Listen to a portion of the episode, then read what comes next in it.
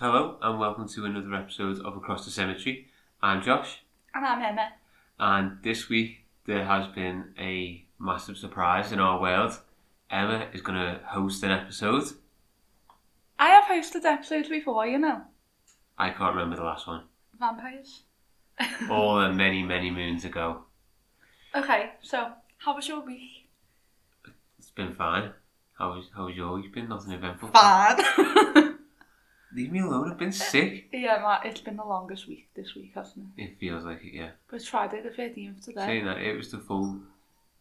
Hello. Hi, Loki. He's sat next to us, he's joining in. How was your week, Loki? Was it? Good one. Did you have a good time? He got new toys, so he's had a good week. You make loads of friends? He just, Probably li- not, 'cause you never leave the house, but he just lives with his sister. oh, he's on his cushion now. He's, he's happy. Forgot what we were saying. Oh, yeah. the first full week back after Oh, after Christmas. Christmas yeah. 2022, so yeah, I think it was always going to be a long one regardless, but I was sick this week, so it was extra long for me. And the Christmas treats are going away soon. Like, we've nearly ate them all. Yeah, that's sad. but at the same time, I didn't have It's to buy as many biscuits, yeah, true. so that's a positive, I think. Yeah, but we love biscuits. I do love biscuits. Anyway, What is your episode about this week, or do you have like an introduction? It's over to you. okay. So this week we are going to be exploring paranormal investigations or ghost hunting. I'll be referring to the two throughout, so I'm just warning you now. Um, when researching it, I found more history when I looked up ghost hunting, and it's also easier for me to say with the lisp. So yes, I know I've got a lisp. Um, so does everyone else, you mention it every time you talk. whoever put S in a list in lisp as well is not very nice, are they? I'm sure you said that last time.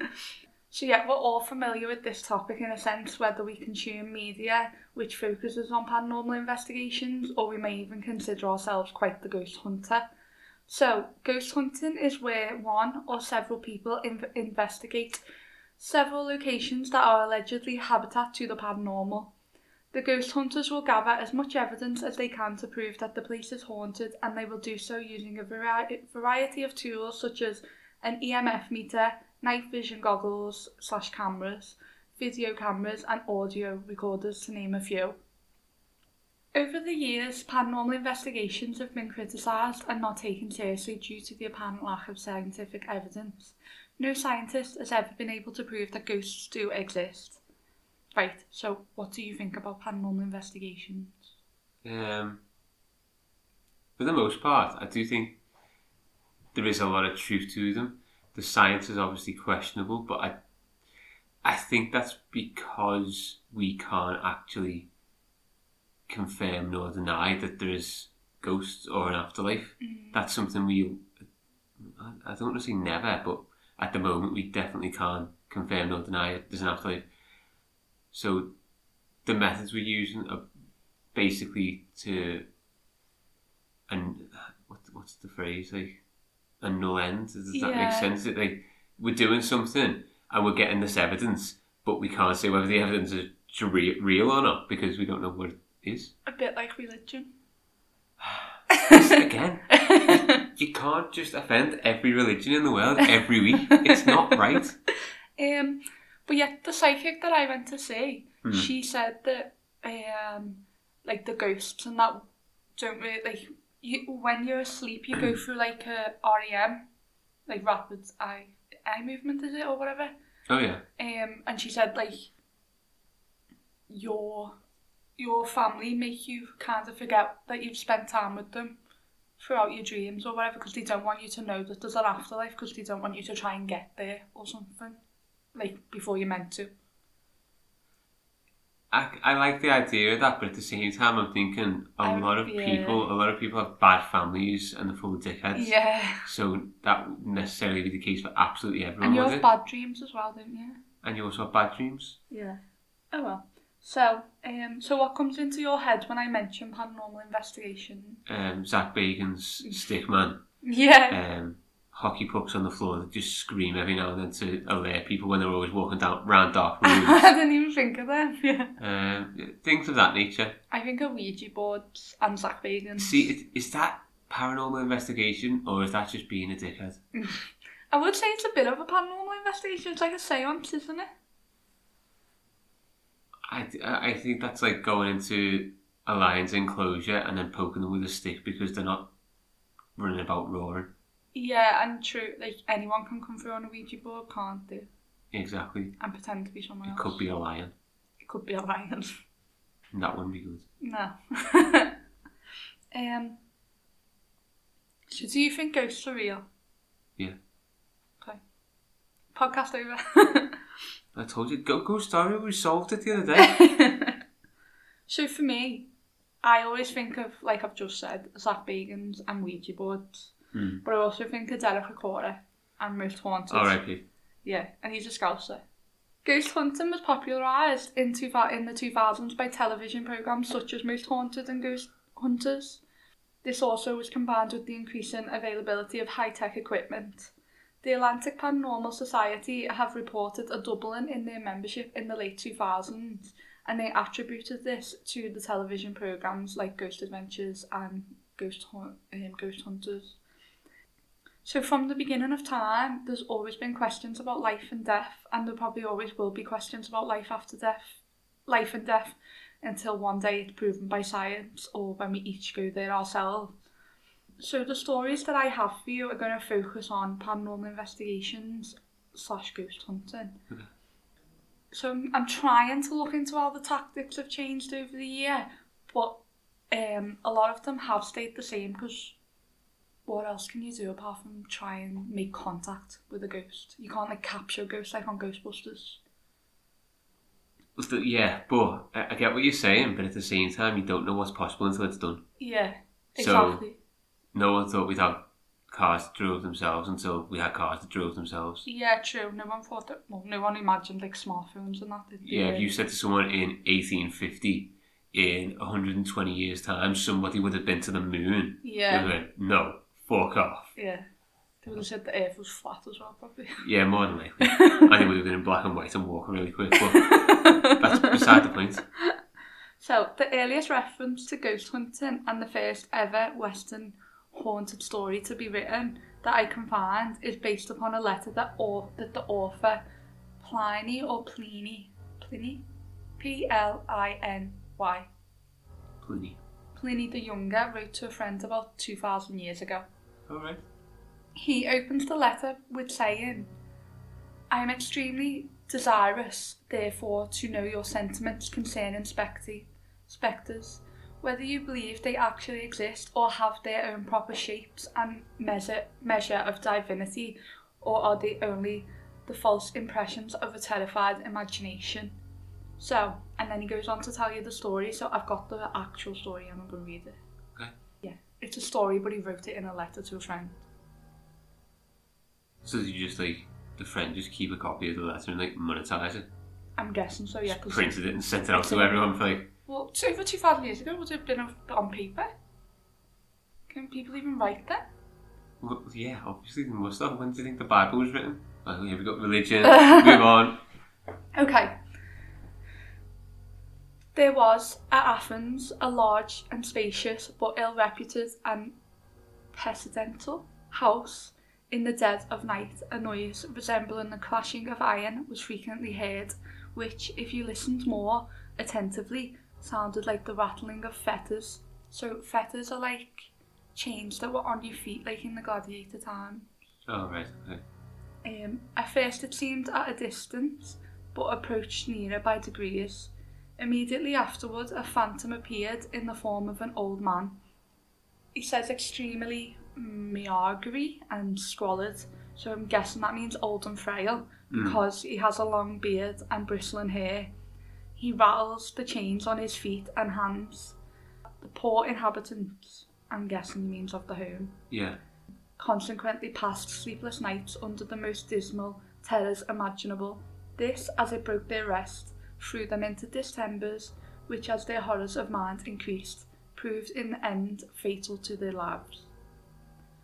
For even in the daytime, though the spectre did not appear, yet the remembrance of it made such a strong impression on their imagination that it still seemed before their eyes, and their terror remained when the cause of it was gone.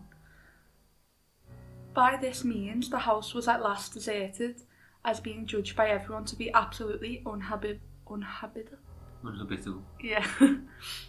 so that it was now now entirely abandoned to the ghost. However, in hopes that some tenant might be found who was agno- ignorant of the great calamity which attended it, a bill was put up giving notice that it was to either be let or sold.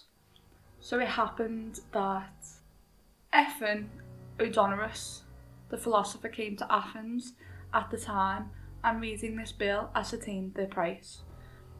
The extraordinary cheapness raised his suspicion. Nevertheless, when he heard the whole story, he was so far from being discouraged that he was more strongly inclined to hire it, and in short, actually did so. When it grew towards evening, he ordered a couch to be prepared for him in the forepart of the house, and after calling for a light, together with his pen and tablets, see, it's on tablets, he directed all his people to retire within, but then his mind might not, for want of employment, be open to the vain terrors of imaginary noises and apparitions. He applied himself to writing with all his facilities, faculties, so like he paid attention to writing and didn't listen to like, like look for a ghost. The first part of the night passed with usual silence, then began the clanking of iron fetters. However, he neither lifted up his eyes nor laid down his pen, but closed his ears by concentrating his, te- his by concentrating on his letters. The noise increased and advanced nearer till it seemed at the door and at last in the chamber. He looked around and saw the apparition exactly as it had been described to him. It stood before him, beckoning with the finger. Aphrodina, Aphodonorus, made a sign with his hand that, that said that the ghost should wait a little, mm-hmm. and bent again to his writing. but the ghost rattling its chains over its head as over his head as he wrote, he looked round and saw it beckoning as before. Upon this he immediately took his lamp and followed it. The ghost slowly stalked along as if encumbered with its chains, and having turned into the courtyard, courtyard of the house, suddenly vanished. Aphodonorus, being thus, dis- thus deserted, marked the spot with a handful of grass and leaves. The next day he went to the magistrates and advised them to order that spot to be dug up. There they found bones commingled and intertwined with chains, for the body had been had been moulded away by long lying in the ground, leaving them bare and corroded by the feathers. The fetters. The bones were collected and buried at the public expense, and after the ghost and after this the ghost was thus duly laid to rest. The house was haunted no more. So why did the ghost try and, well, why did the ghost kill the first people and then let O'Donorus or O'Donis? So I think, from what I'm guessing, I think they killed themselves because they didn't, they couldn't cope with the haunting anymore. Yeah, but then one night and this other fella just fucking solved the whole thing. He believes. So I'll, I'll tell you about Adonis now. Adonis. Adonis. F and Adonis. So the evacuation revealed a skeleton that was bound with chains. Um, but off, no one really knows who Pliny is referring to in the letter.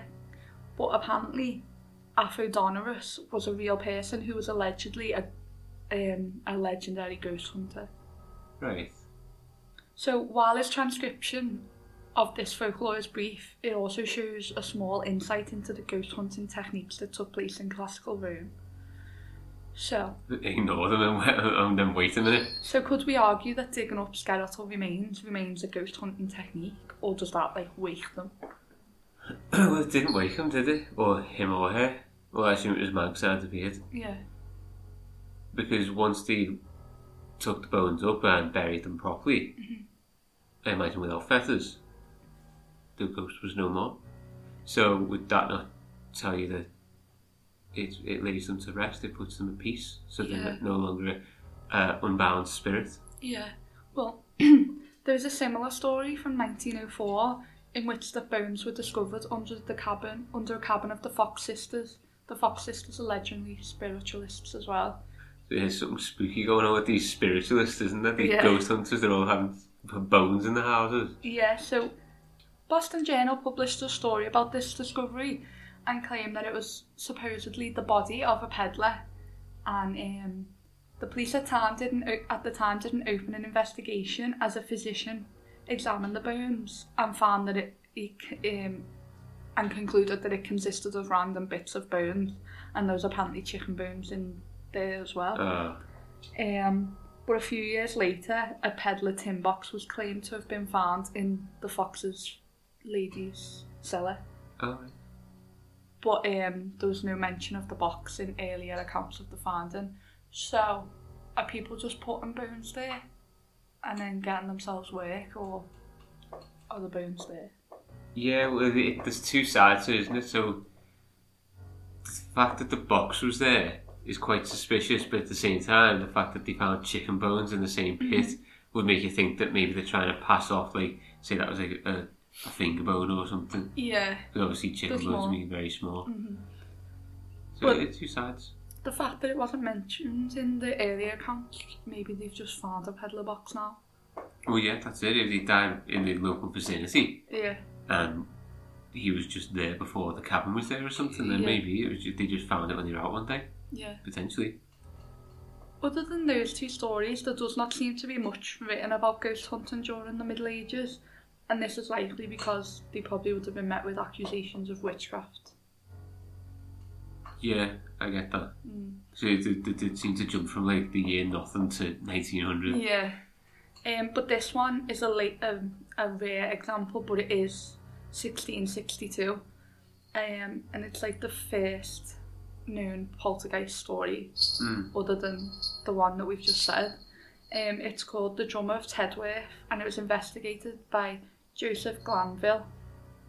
I'll read the. It's called The Demon Drummer of Tedworth, actually, sorry. Oh, Tedworth, England, 1661, which is now called Tidworth in Wiltshire. John Montpesant, a highly admired magistrate, began to pl- be plagued with a horrendous, horrendous disturbance. Mr. Montpesant found out it was a beggar named William Drury. He'd been promenading through the streets of Tedworth for numerous days and banging a drum. He was, the drumming. he was a homeless man as well. Oh, right. This caused annoyance between the residents of the town and the magistrate. John um, confiscated Mr. Jory's drum and, ha- drum and had him arrested. This angered William Drury, who then cursed Mr. Montpesant's house and said he would not eradicate the curse until his drum was returned to him. So, John returned home to Tedworth without another thought for the drummer or his unwelcome rhythms. However, the drum had appeared at the magistrate's house. Oh, the, the house that was cursed. Yeah. Uh, John, who. The magistrate. Yeah, yeah.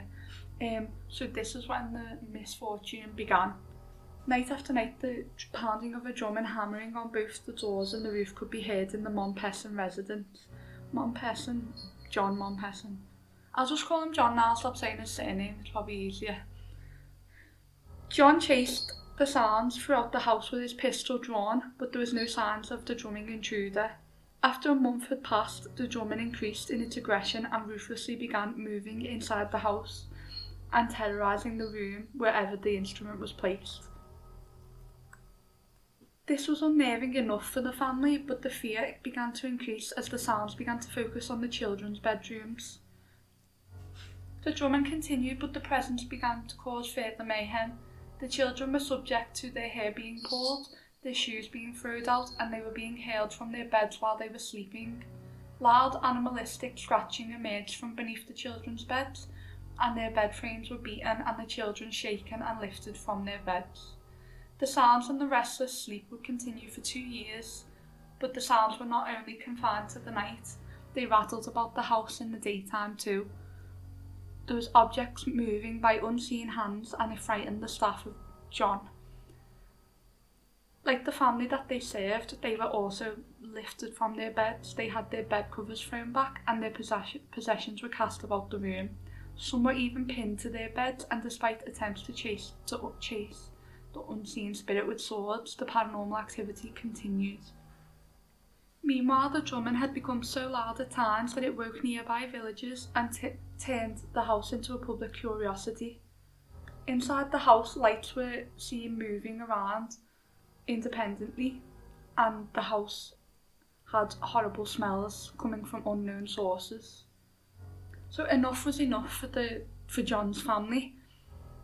Um, after John's wife found her Bible in the fireplace, and John also found his favourite horse lying on the ground with its hind leg wedged into its mouth.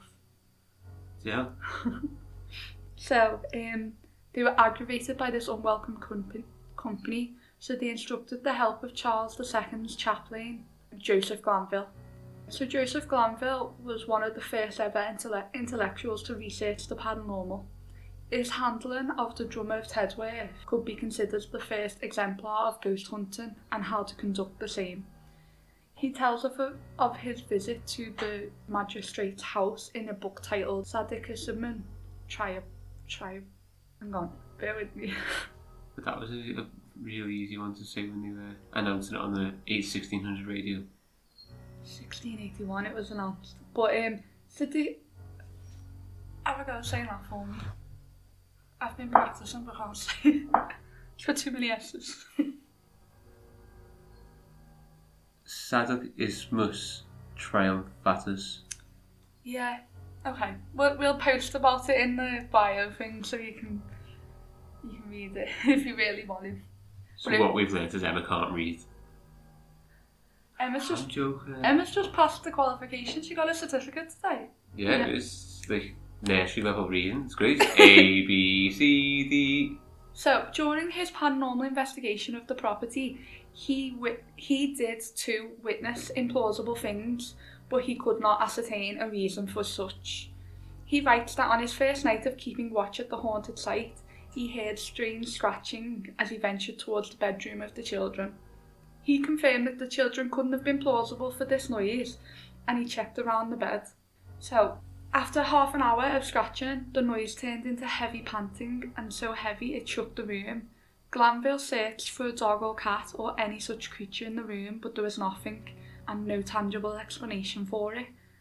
So, when I was looking at his book, the one I've just mentioned that I can't say, he is more of a skeptic, so he tries to prove that things aren't haunted, Yeah.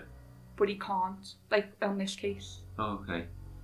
Do you think that potentially he's trying so hard to prove it wrong, so he's not considered uh, because it's it, that is the Middle Ages. He's Yeah. not considered Yeah. a, we, a weirdo. So I was reading, he's he wants people to believe in like God and faith. And he believes that if you believe in ghosts, you believe in God and faith. But he he believes in he believes in all this stuff but he can't prove otherwise. Like he, he can't give people evidence of the same. But then he also is skeptic about it because he can't prove it. So like he wants to believe in God, but he can't.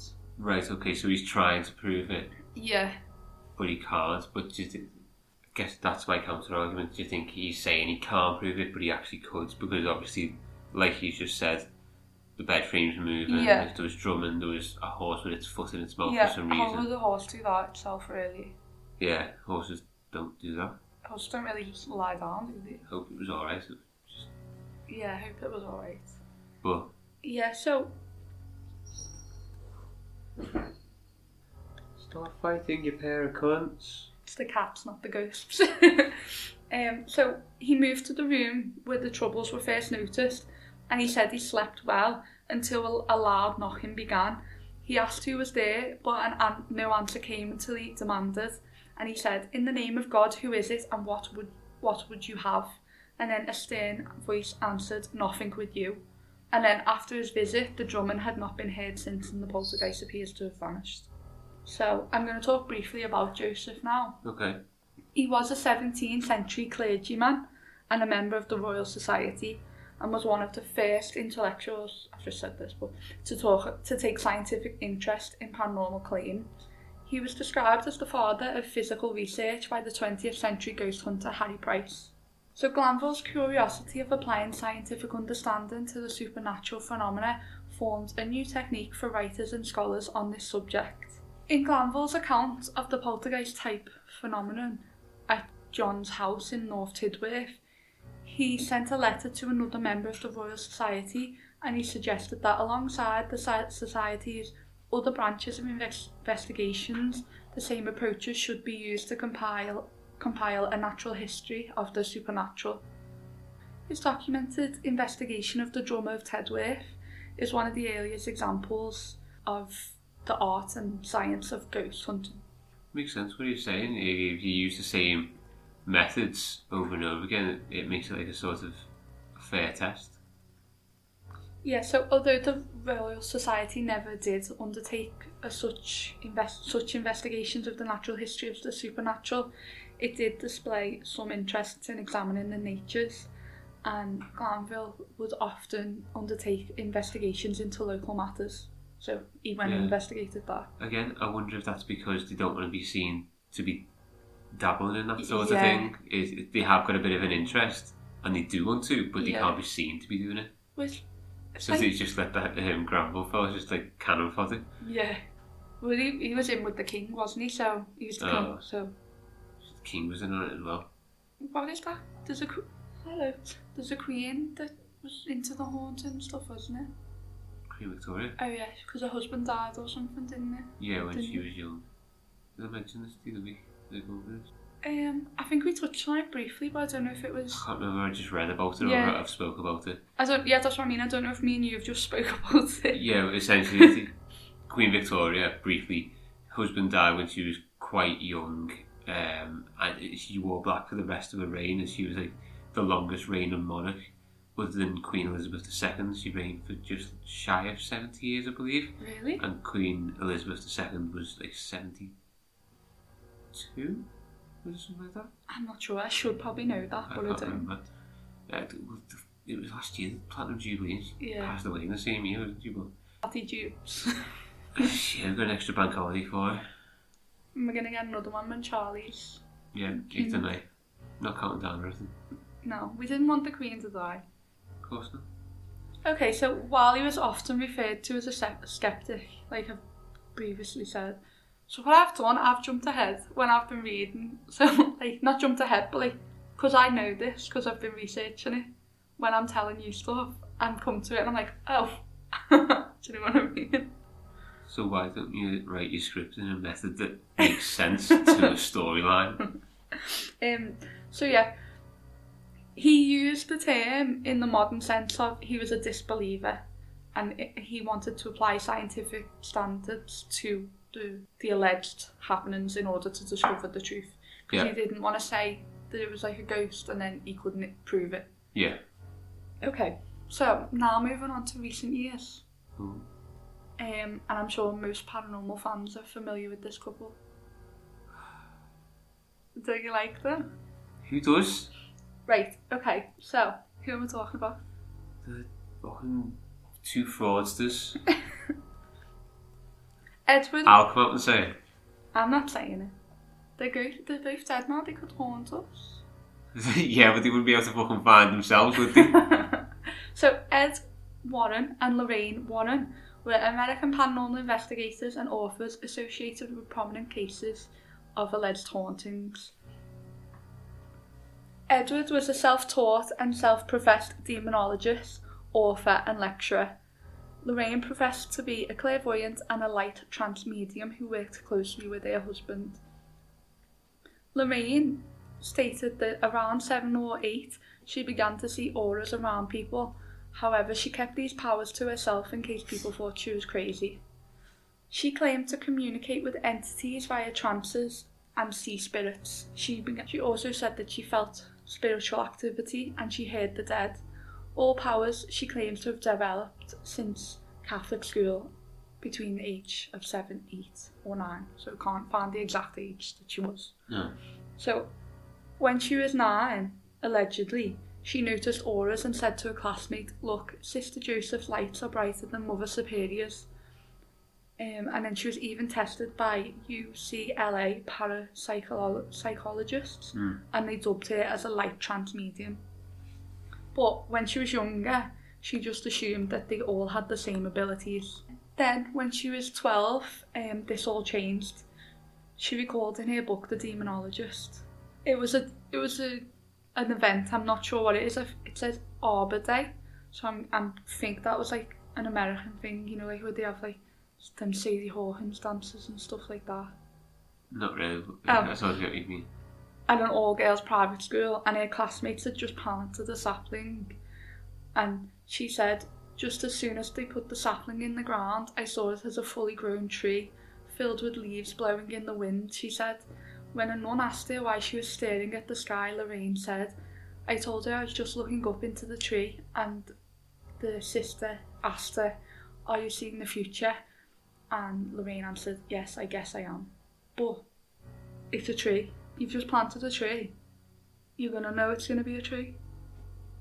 That's like me standing outside. We live on a main road, looking at the road and going like moving my head backwards and forwards there quick while nothing's there. And Emma coming out to me, "Are you looking at cars going past in the future?" and me saying, "Yeah."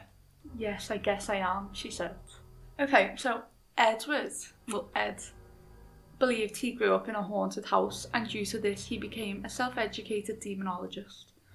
In his old home, doors would reportedly fly open and lights merged into once living people, such as the family's landlady, who looked semi transparent, was wearing what looked like some sort of shroud, and then she vanished.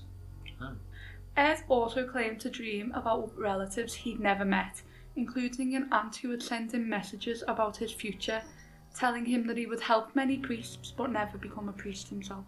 When Ed was five, he claimed to see an apparition, a dot of light that grew until it became its family's landlady, who had died the year before. Is that the same shroud one? Yeah. And then she said about the um she said he's not going to work close with pri- he's going to work close with priests but he's never going to become a priest. So he backed this up by saying I'm not a priest today but I do work closely with them because obviously like exorcisms and stuff. Josh was pulling a face then. Um, so he also took art classes after the war and began selling his paintings on roadsides. There's a reason I'm telling you this, by the way. I'm not just telling you about it. Um, we see this in the Conjuring movies too. But Ed began to merge his talent as an artist and his talent, or gift, would you say, as a demonologist. Um, so this is then quoted in a newspaper. Um, we began our marriage under the assumption that we were going to be artists. However, rather than painting landscapes, the Warren the Warrens decided on a more unusual subject on which to focus. So they used to draw haunted houses. Right. So they'd go to the house. So they'd look in newspapers at haunted houses, like at houses, and then they'd allegedly get like a feeling that that was haunted. Okay. and then they'd go to the house, sketch them, and then knock on the door, and then they'd say to the homeowner, "You can have this sketch if you let me come into your house, and I'll give you information about your haunted house." So if the story was compelling enough, once they'd visited the house, they would paint that house and then sell the artwork later. And then I imagine a bit further down the line, after they got into the house, after they told them in quotation marks about their haunting, mm-hmm. there was some sort of exchange of money. Yeah, they'd make them buy the house, the painting. Wow, that's that's a coincidence, isn't it? So they spent about five years going around the United States painting and investigating haunted houses. Good gig. But can you believe that Lorraine was a skeptic at first? Never would have thunk it. She said, "In the beginning, I was a bit more than I was more than a bit wary of the people with whom we spoke. I thought they were kind of suffering from overactive imaginations or were just making things up to get attention. The But- people you were selling paintings to, Yeah, and like people they like spoke to about but ghosts. they're the one Conan. I mean, selling paintings to. Conan. but then Lorraine began to notice similarities between each experience, for, including from people who she'd never met before and who were from opposite sides of the country. So, like, someone would have an, an experience, and then someone else from another side of the country would have a similar experience, and they'd never met. So that's when she started to believe that they happened, like it was true. I believe that can happen, but I believe people bring will say it happens more often than it does. Will you agree with Lorraine then? I'm, yeah, I'm a bit skeptical about a lot of a lot of happenings because I think it's like a placebo effect or a sort of Yeah. Like you once you imagine something, you like like say when you watch a horror film, you'll go to the toilet in the night and be like, there's something. yeah. there's So something if, if I watch a horror film about a werewolf, yeah, I'm gonna go to the toilet in the night and think, shit, there's a werewolf in the landing, but I won't be thinking about uh, a poltergeist or a ghost or something like that. Will I? I'll be thinking about a werewolf. Yeah, but they're more likely to not be real than a ghost or a poltergeist. That's not. Fuck Jesus Christ. That's not what the argument's about. This is an example. I'm saying if I have one thing in my mind, I'm more likely to think about that thing. yeah, So if somebody reads in the newspaper, for example, because I know it was like the 60s or 70s, yeah, they read in the newspaper or see on the TV, oh, somebody had this vision about this particular house and it had a mm-hmm. special type of window or something like that. Well, the Amityville Horror had that special type of window. Yeah, that, something like that. Then somebody's going to go, oh, I had a dream the other day and there was a house in it. It must have been that house. Yeah, true. Or like if someone takes a certain medication, they're like, "Oh my god, my life changed," and then someone else will take it. Yeah, a Haydn effect. So yeah, what she became a believer anyway once people apparently had the same. I think it, I do think it's real. I think it can happen. I just think a lot of them are Haydn effects rather than Yeah, yeah, actual experiences. yeah. So in 1952, the Warrens founded the New England Society for Psychical Research. This was the oldest group, hunt, ghost hunting group in New England, and in the basement centre, uh, in the basement of this research centre, they began their own occult museum, which held satanic objects and dem- demonic relic- relics from their investigations. Nowadays, I didn't really include this because I wanted to just talk about them, but their son-in-law and daughter run this now, Hmm. but it's closed for the public. But If you pay a special price, you get in. well, Zach got to bor- Zach Bagans got to borrow Annabelle for a bit. I just feel like I'm gonna touch it. yeah, so he, he did touch it, but um, I've got their daughter on Facebook. Maybe you can get us in. just don't let them hear what I've said to say. Maybe I'll go alone. Maybe, you probably will be. Yeah. Um, they also authored many books about the paranormal and their private investigations into various reports of paranormal activity. They claim to have investigated well over 10,000 cases during their career. They were also the first investigators on the Amityville case, and they, that is apparently where they got their big break. This was the story of the Lutz family in Long in a Long in a Long Island house. The story has also had more than 20 films about it made and Lorraine. I'm not sure if Ez was alive for a lot of them, but Lorraine's also been like a consult on them films. Of course she has. Of course she has. And I, I, I would also imagine the Warren family has royalty agreements on most of the films. Yeah, so we're obviously familiar with their work. Course, you can't fucking walk down the street without bumping into something to do with the, the Warrens. I do like I do like the Conjuring films though, but I think I like I don't I like them if I don't think about Ed and Lorraine. If I just think they're like I want to like their work and what they did. It's just the way they went about everything. And I've got a feeling you're going to go on to something that I'm not going to delve into too much, but the way their faces seemed to appear yeah when something happened. yeah. Well, I'm I'm gonna talk about Ed and Lorraine, um, a bit about the history. Um, I'm gonna try and Okay, have you done something already? No, I'm going to talk a bit more because I've got a bit of proof where they've apparently been like debunked. Oh, okay. And then, I'm, I'm here for that. and then next week, I'm going to talk about one of the cases that they, they went on. Yeah, okay.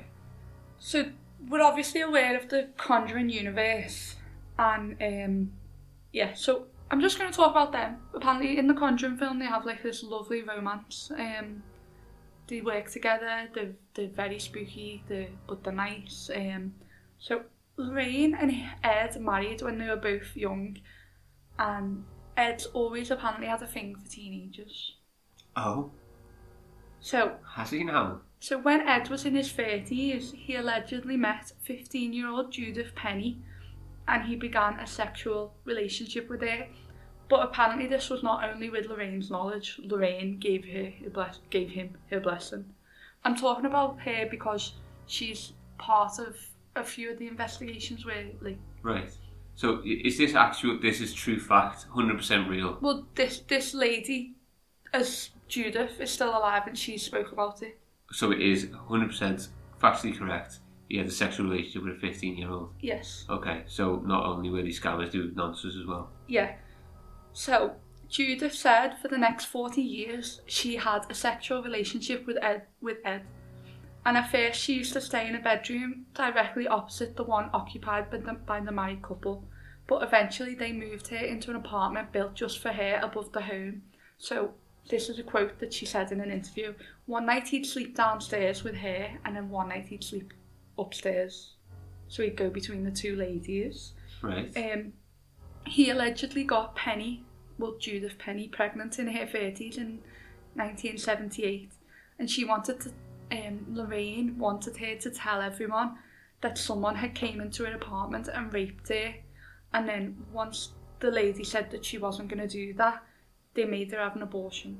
But that night they picked her up after her abortion and then they went out and lectured about ghosts and left her all alone. This is why they have a daughter in the house as well. So yeah, Lorraine persuaded to have it to make her have an abortion because apparently the birth of a child could not become pu- public knowledge because any scandal could ruin the Warrens' business. And though, and though, though Lorraine is claimed to be a devout Catholic, Edward's well Ed's side piece said the her real god is money. Yeah. So the key you said there, it could ruin their business. Yeah, exactly. That's why I'm telling you this because it's if you it, like if you had such powers, wouldn't you just help people in a way? Like obviously you Yeah. could make some money. Yeah, I appreciate that, that there has to be an element of money making. People have to live. That's what makes this world go round, unfortunately. So there has to be. Maybe you want to live comfortably, but to me, that seems like they're out. The reason I don't like them so much is that they're out to make as much as possible. Yeah, they're like they're like this all American family, really, they? Well, that's the other thing. It's a, it's around the time of. Well, I know there was hiccups here and there, but generally America was like this big uh, economical power. It was a real rise in, in sort of wealth in that in America at the time. yeah, Generally, so they could prey on a lot of people, and nine times out of ten, then people will have spare money. yeah. Well, he was a businessman. He used to sell paintings on the side, on the on roadside. with stories. Yeah, but um, the reason I've told you about Judith is Judith Penney is because I'm going to mention her again in a second about a ghost story. But yeah, just touching on the fact that Lorraine said re- that the woman said Lorraine's real god is her money. Um, when making the movie deal with New Line Cinema, so this was for the Conjuring films Right. um, Lorraine said that the Conjuring movies cannot do anything to sully her husband's reputation and they mustn't show him engaging in crimes which included sex with minors, child pornography, prostitution or sexual assault. So Whoa, whoa, whoa, hold on. So There's- there was a lot more there than, than what he'd actually just you just told us. so neither the husband nor wife apparently could be depicted in participating in extramarital sexual relationship.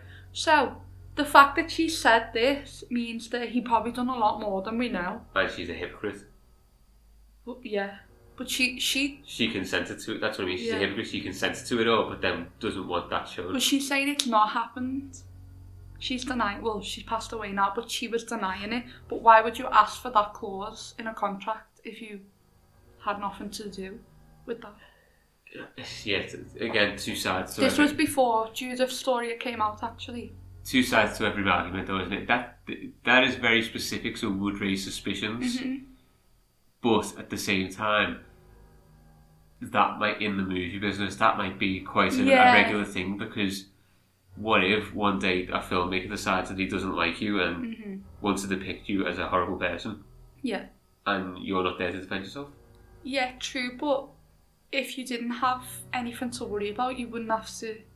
Yeah, it wouldn't be the first thing that springs to mind. Yeah. Yeah. Um. So anyway, Judith said that she helped Ed maintain his reputation as a ghost hunter, and he claimed to have captured the White Lady on camera. This was a ghost who supposedly haunts Union Cemetery in eastern Connecticut. So, he caught the, the ghost on tape in the summer of 1990 after camping out in the graveyard for a week. But Judith claims that Ed wanted to make a video so bad that would show the white lady, so she put a white sheet on for the recording and walked around the graveyard. Okay. And as much as I'd like to just sit here and bash them, how much can we rely on Judith? Well, the video has never been released. Oh, okay. it must have been bad then. so yeah, there's a lot of well, I wouldn't say negative views about the Warrens, but I I, would. I wouldn't say there's good views either. Really, I'd heard briefly about that lady's story, but it was all very hush hush. So even now, it's still not. I think lot the Warrens have a very good estate. Yeah. Yeah, I got what you mean. So I'm gonna tell you about the white lady. The one that apparently was caught on film but never seen. Yeah, because she she is apparently real. Like although Ed didn't find her, she is apparently real. Okay. Um, so legend has it that the White Lady is the spirit of a woman who was murdered in the 1940s after she killed her husband. Others think it was another woman who had been killed at the turn of the 20th century and had her body dumped in a sinkhole behind the church. Still, there's others who believe that it's a body of a woman who died during chil- childbirth and is roaming the earth in search for her lost child. No one has ever gotten like proof of her on tape apart from Ed. But no one's seen it, so it can't be verified. Yeah, um, there are many eyewitnesses about the White Lady, and the Union Cemetery is apparently one of the most haunted cemeteries in the whole of the United States. Oh, yeah. The White Lady can be seen walking in front of people's cars as they drive along Route 59 late at night. The concerned drivers believe that they had hit a person, and when they exit their vehicles, they discover that no one was there. So the name, the White Lady, came from a witness saying that she wears a white gown or what appears to be a wedding dress. She now wanders the haunted cemetery as a restless spirit. So, yeah, like I said before, Ed and Lorraine apparently set up cameras to record the investigation and apparently after 2.40am they heard the sound of a woman weeping and a female form began to move several feet in their direction.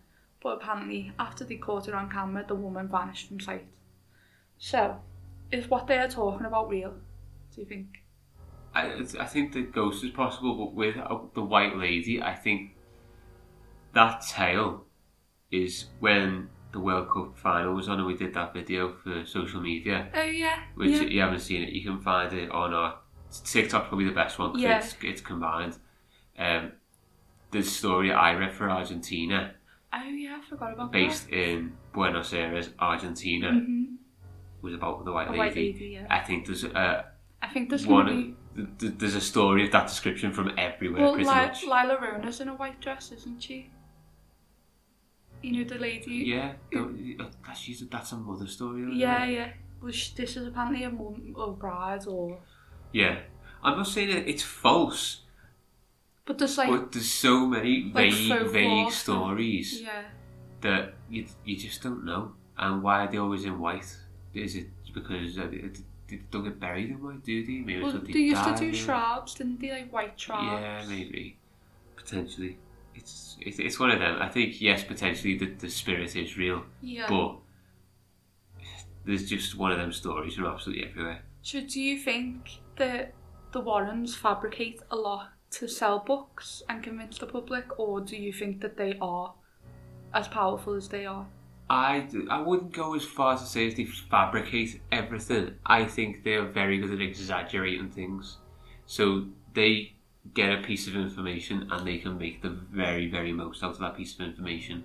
Yeah. Or they hear about something and they will go to the end of the earth to make themselves a part of it. Yeah. It's just so they've got their name. Yeah, exactly. They- They're everywhere. There was just a little noise then and I was looking at me like, what the fuck's that? it, it was your Coke can. Oh. um, but yeah, they never. Apparently, they never did charge for their investigations, and they primarily made their money through books, consulting on films, and teaching. So there was a growing curiosity in the occult in the late 1960s, and many of pe- many people they saw affected by the dark phenomena were college students.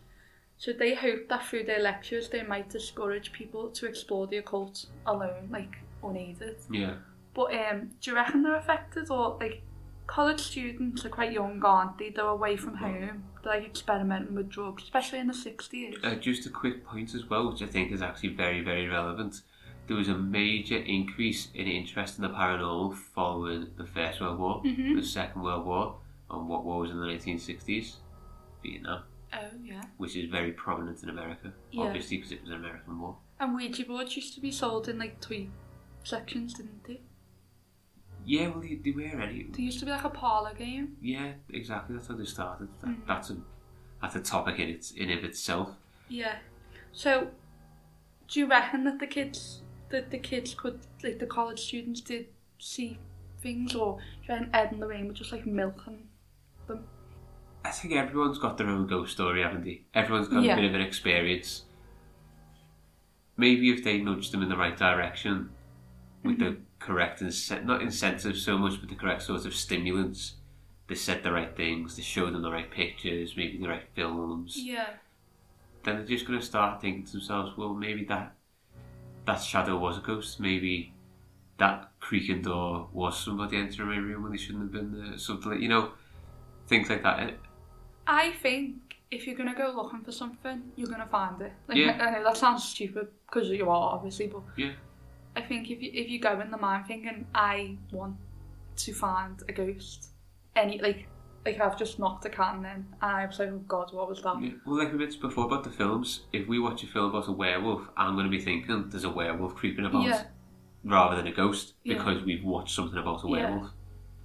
But I don't think there's like I don't think many like there's many ghost hunting techniques. I would say I think it is just a lot of you trying to get whatever it is on camera because you sa- you're seeing like ghost adventures.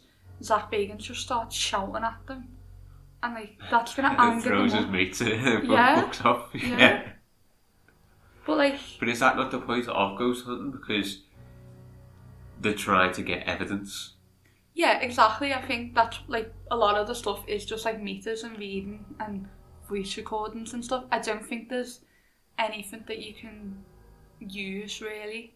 Yeah. I don't think you can like like where you can get like a blood test. I don't think there's like a test for ghosts. But does that not touch back on what we said at the very start, was where we don't know what we're actually looking for? Yeah, well that's true. We might know what we're looking for. Yeah, so we might get something on on film, but We might have se- we might have seen something and we don't know. yeah, But yeah, I'll leave it there for today. okay. Um, but next week we're going to be continuing this theme about pan- famous paranormal investigations. I'm going to be talking about one that involved the Warrens. So a specific investigation. Yeah, so I'm going to focus just on one because it's a very long one. Okay. and you'll probably, yeah, you probably know what one I mean. Yeah. Well, I do now, yeah. I don't know exactly which one you mean, but everyone else might know. So, that was Emma's history on investigations. I thought it was quite interesting. I think uh, the the Granville guy, I think he... Glanville. Granville, sorry. I keep calling him Granville. I might say it wrong. I think that's a road round here, actually. Yeah. Um, I think he was the most real one, yeah. if that makes any sense. I want to read his book, but I was I looked at a text of it You've online. got no, no, no fucking chance you can't read the title. That's what I mean. It's in such like old English. Like I've read Shakespeare stuff, but this was hard. Like I read like the first page. I was like, no. Yeah, you should see her on the weekend with a skull in one hand, candle in the other, and it's got like a fucking perch with a Shakespeare book. Strange. No, I think he was the most real. Um, Yeah, I do. I think he had the biggest interest, and I believe that story the most as well, to be honest. But I liked Aphodenin, Aphazonus, or whatever his name was. The fact he was like, wait there, let me finish this to the ghost. yeah, sassy motherfucker. Fucking Zach Bacon. yeah, Zach Bacon's got nothing on it. Runs away. This guy, Zach this Bacon guy tells him to wait. Imagine having that much, like, you're not that scared to be like, wait there a sec. Or maybe he was shitting himself. Maybe he's just playing it off. Yeah. What a guy. With, with regards to the technology used, you mentioned at the start, is there anything to prove the theory? Obviously, there's voice recordings and video recorders, that's just standard. Mm-hmm. We know what they do because we use them for other purposes. yeah. But, like, the other like the EMF. yeah, and the flashy things. Was there anything you came across to say that they are like hundred percent? Well, You can rely on them. next week I'm going to be talking about certain things that aren't apparently tru- as truthful. Okay, so, So, you like the technologies that's been used, may not give off signals that are hundred percent real. yeah, or they Okay. can be like tampered with. Oh, okay. By other forces other than the paranormal. Yeah, by Okay. the like by the investigators basically. Well, I look forward to hearing about it. They're all phonies. no, they're not. I've been on Twitter. I've seen them. There's so many on Twitter. Is there? Every other person. I never knew it. Really? so I've never people- looked down that thing because you're the Twitter person, really. Oh I'm, yeah, if you've ever been on social media, you'll notice that like Instagram and TikTok are all like really like, nice and airy fairy. And it's just me on Twitter calling people cunts all the time. I do dabble on Twitter sometimes. Like Yeah. I, I did stop myself from saying the c word on Twitter If you see something nice on Twitter, like have a nice day or about mental health about or yeah, that's Emma. or about a cat. No, you tweeted a cat video the other day. Uh, actually, on Twitter, I retweeted Satan. Yeah, because that account's hilarious. I know that is funny.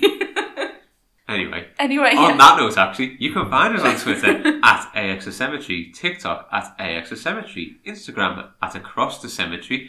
You'd also you can also email us at acrossthecemetery at gmail.com. Just just send us anything really. Tell us what you feel about the Warrens. Yeah, or ghost hunting in general. Have you ever been ghost hunting? Yeah, what would you use for ghost hunting? So I think if I was ghost hunting, I wouldn't use anything. I'd just like Go with your senses. yeah. See, I like pictures, and I think in conjunction with this, I will put up some pictures on our social Oh, medias yeah. of when we went to that castle in Cheshire. Oh yeah, in Warwick Castle was it? No, it wasn't Warwick Castle. You said this the other day. Oh yeah. we listened to an episode of. Was it Kev? No, it was another one. I can't remember what it was called. Oh like, yeah, it was. It was around a the fireplace. It was a new one. It was around like the fire, around the fireplace or something. We ran out of Kevin Emma episodes. Make episodes quicker. Even after signing up to Patreon. Still waiting for that shout out. anyway, um, yeah. So I've got some pictures that there isn't like obvious apparitions or anything Yeah. in the background, but all of the pictures have got like orbs or like Mm. light blares in them. It's quite strange. So I'll put them up and uh, you can tell me what you think about them. I'll do it when this episode's getting released. Josh has just got a new phone as well with a new camera. So maybe we'll see more ghosts in HD. yeah, it's a special camera for ghosts. I got it in black as Goth Life. yeah, so anyway, we're gonna go eat burgers and watch a Friday the 13th film. You're in for a treat. Whoop! This burger's going to be immaculate. um, Thank you very much for listening, and we'll see you next week when it won't be the Friday the 13th. And this episode isn't going to be out on Friday the 13th, we're just recording it on Friday the 13th. spooky. Happy Friday the 13th! Bye! Bye! Should